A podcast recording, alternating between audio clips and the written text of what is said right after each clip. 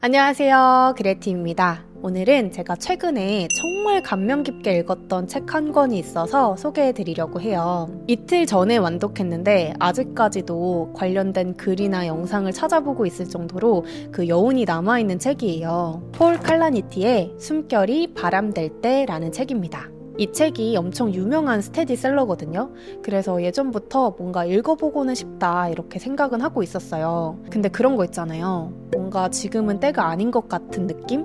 왠지 모르게 손이 잘 가지 않는 느낌? 그래서 이렇게 미뤄만 두고 있었어요. 그러다가 한 2주 전쯤인가 서점에 가서 딱 이 책을 봤는데 아 이제서야 좀 읽어보고 싶다. 지금이 뭔가 이 책을 읽을 타이밍인 것 같다. 이런 생각이 딱 들더라고요. 그래서 그 자리에서 구매해서 읽었습니다. 실제로 읽어보니까 왜 그 많은 사람들이 이 책을 인생책으로 고르는지 이해가 되더라고요. 지난주에 애플 CEO인 팀 쿡이 가수 두아리파 팟캐스트에 나와서 지금의 자기를 만들어준 인생책 다섯 권을 소개했는데 그 중에 한 권이 바로 이 책이더라고요. 저도 엄청 감동과 여운이 짙어서 이 여운이 사라지기 전에 여러분들께 소개를 해야겠다 싶어가지고 영상을 찍게 됐습니다. 이 책은 미국의 신경외과 의사인 폴 칼라니티가 폐암 말기 판정을 받게 되고 죽음을 맞이하면서 삶의 의미를 찾는 회고록입니다. 오늘은 이 폴의 스토리를 들어보시면서 지금 내 삶은 얼마나 아름답고 가치 있는지 생각해 보시고 또 마음이 따뜻해지는 시간이 되셨으면 좋겠어요. 이 책의 구성은 총 4부로 나눌 수 있을 것 같아요. 프롤로그, 1부, 2부, 에필로그까지 총 4가지인데요. 프롤로그에서는 폐암 판정을 받은 그 장면을 짧게 묘사하고 지나갑니다. 그래서 저도 1부부터 소개해드리고 싶은데 1부에서는 이 폴 칼라니티의 의사로서의 삶을 다루고 있어요. 이분이 어릴 때부터 나는 절대로 의사가 되지 않을 거야 이렇게 다짐하셨대요. 왜냐면 이분의 아버지가 의사셨는데 아버지의 부재가 너무 컸던 거예요. 매일 아침 새벽같이 출근하시고 또 밤 늦게 들어와서 식은 저녁을 먹고 그런 장면을 보니까 어릴 때부터 나는 의사는 생각도 안 할 거야 이런 다짐을 했던 거죠. 그러다가 이 폴의 가족이 킹맨이라는 도시로 이사를 가게 돼요. 그런데 이 킹맨이라는 도시가 외진 지역이라서 미국에서도 가장 교육 수준이 낮은 지역이었대요. 여기로 폴의 가족이 이사를 간다고 하니까 주변 친척들이 약간 내심 아 이제 저 가족들이랑은 경쟁 안 해도 되겠다. 다행이다. 이런 마음을 먹었던 거죠. 아무튼 이렇게 학군이 정말 좋지 않은 지역으로 이사를 갔는데 이 폴의 어머니는 교육의 열의가 엄청 나셨던 거예요. 그래서 지금 으로 따지면 청소년 권장도서 100권 뭐 이런 거를 폴에게 다 읽히셨던 거죠. 그래서 이때 폴이 엄청나게 많은 문학 작품을 읽으면서 도덕 철학의 기초를 쌓게 돼요. 그리고 고등학교에서도 공부를 엄청 잘했거든요.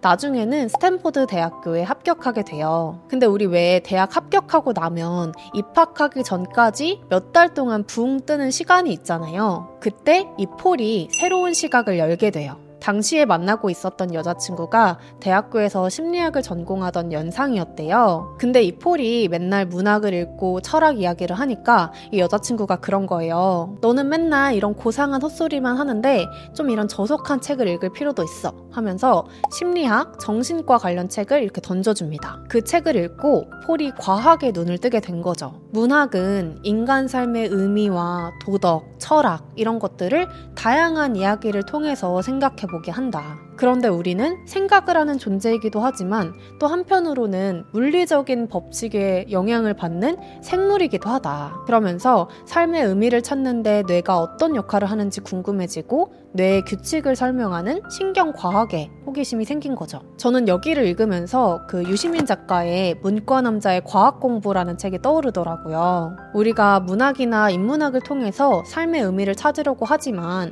결국 그거는 과학이랑 같이 가야 된다. 인문학이랑 과학이 함께 가야 각 분야가 깊어지고 정확해질 수 있다. 이런 내용이 담겨 있거든요. 다시 책으로 돌아와서 폴이 원래는 계획도 없었는데 그 책을 읽고 스탠포드에서 영문학이랑 생물학을 같이 전공하게 됩니다.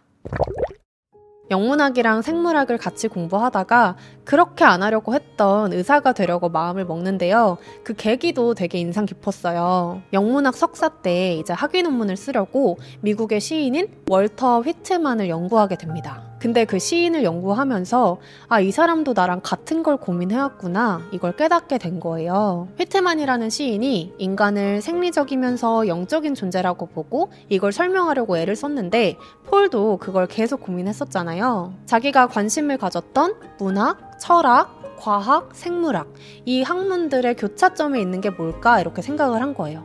그래서 나온 답이 의학이었어요. 그래서 폴이 내가 삶과 죽음에 대해서 어떤 도덕적인 견해를 가지려면 이걸 내가 생각만 해서는 안 되겠다. 직접 경험해야겠다. 이거를 깨닫고 의사가 되기로 결심합니다. 이분이 결국 의사가 돼서 병원에서 일을 하는데 병원에서 일을 하면서 그토록 고민했던 삶과 죽음의 문제를 몸으로 경험하게 됩니다. 그 병원의 모습을 되게 생생하게 묘사하고 있어요. 제가 되게 재밌게 봤던 게 저는 그레이 아나토미를 되게 좋아하거든요. 이게 의학 드라마의 교과서라고 불리는 작품인데 그레이 아나토미를 너무 열심히 봐서 그런지 책에서 나오는 그런 의학적인 용어들이나 병원의 한 장면 장면이 그레이 아나토미 장면이랑 또 연결이 돼서 생생하게 그려지더라고요. 그래서 제가 괜히 병원에서 일하는 것만 같은 느낌으로 긴박하게 엄청 몰입해서 읽었습니다.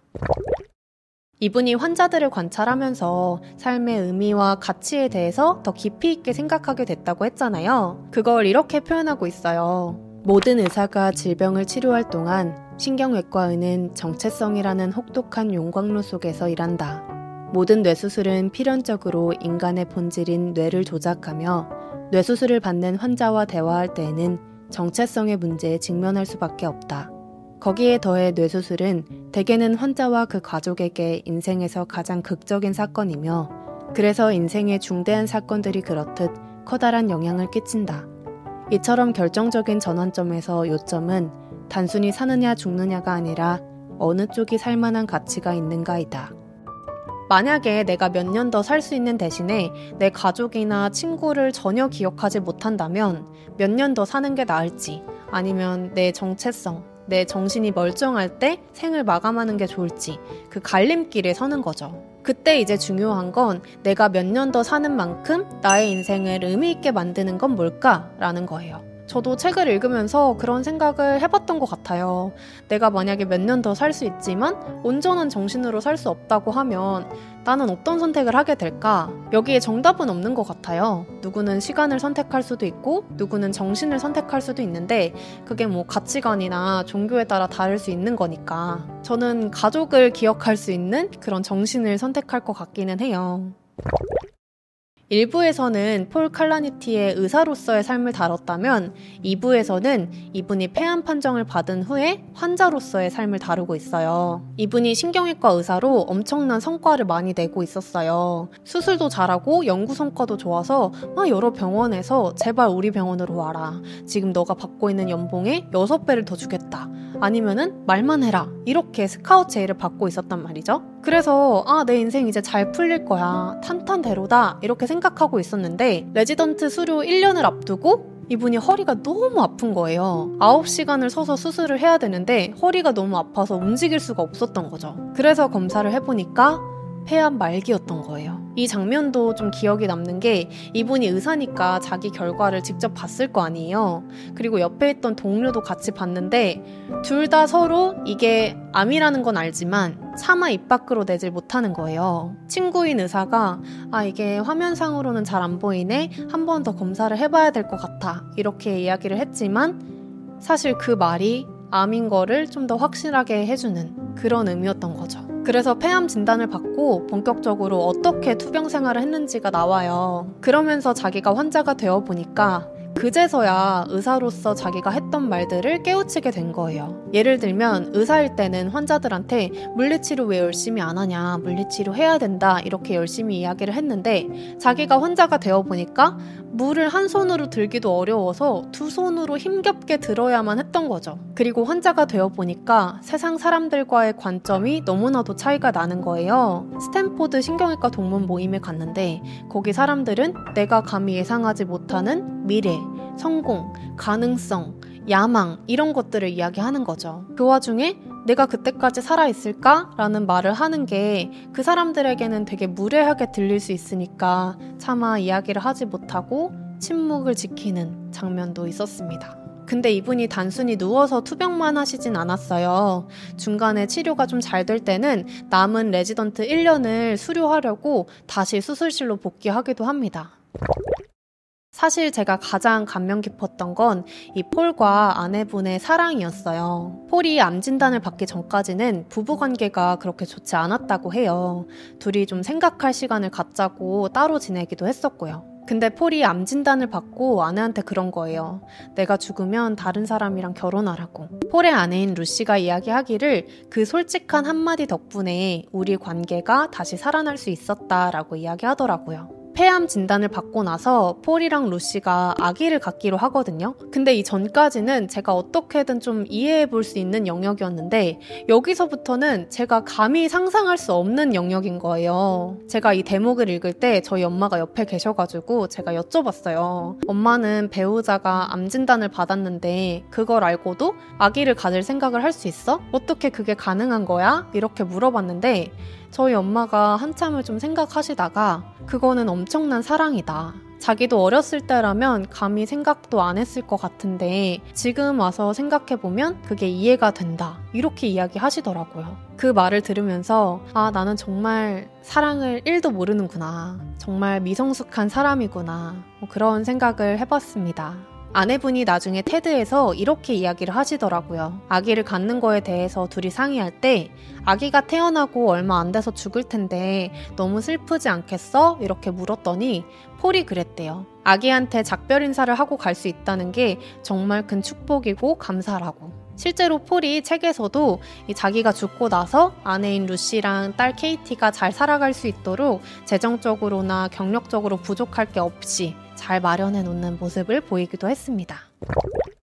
이 책이 사실상 미완성이에요. 투병한 지 22개월 만에 글을 쓰다가 중간에 돌아가셨거든요. 그때 딸 케이티가 8개월인데 이제 이 마지막 부분이 딸에게 전하는 말입니다. 여기서부터 이제 아내인 루시가 쓴 에필로그까지가 저는 이 책의 하이라이트라고 보거든요. 정말 눈물 없이는 휴지 없이는 읽을 수 없는 감동의 쓰나미예요. 제가 진짜 덤덤하게 읽으려고 노력을 했는데 안 되더라고요. 도저히 이 차오르는 눈물을 제가 주체할 수가 없어서 막 세수를 하면서 읽었었어요. 에필로그에서는 이제 아내인 루시가 폴이 어떻게 죽었는지 되게 덤덤하게 쓰고 있어요. 그 부분을 읽으면서 되게 행복하게 가셨다 이런 생각이 들더라고요. 폴이 연명 치료를 거부했다고 해요. 그래서 죽기 전에 이제 아내랑 병실 침대에도 누워보고 8개월 된 딸 케이티도 한번 안아보고 사랑하는 가족들이 보는 앞에서 조용히 숨을 거두게 됩니다. 아내도 의사였어요. 그래서 루시가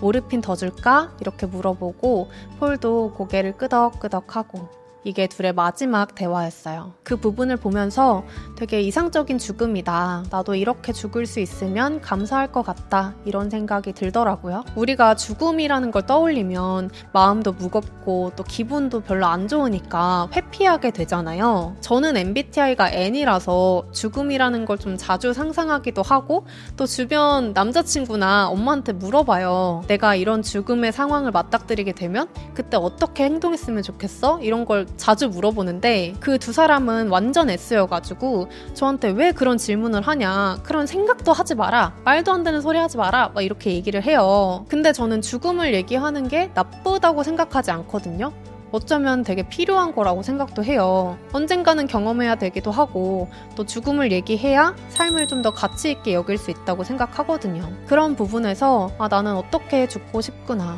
내가 만약에 살아있다면 뭐를 가장 중점적으로 중요한 가치로 두고 살아야 하는구나. 뭐 이런 거를 생각해 보면서 책을 읽었던 것 같아요.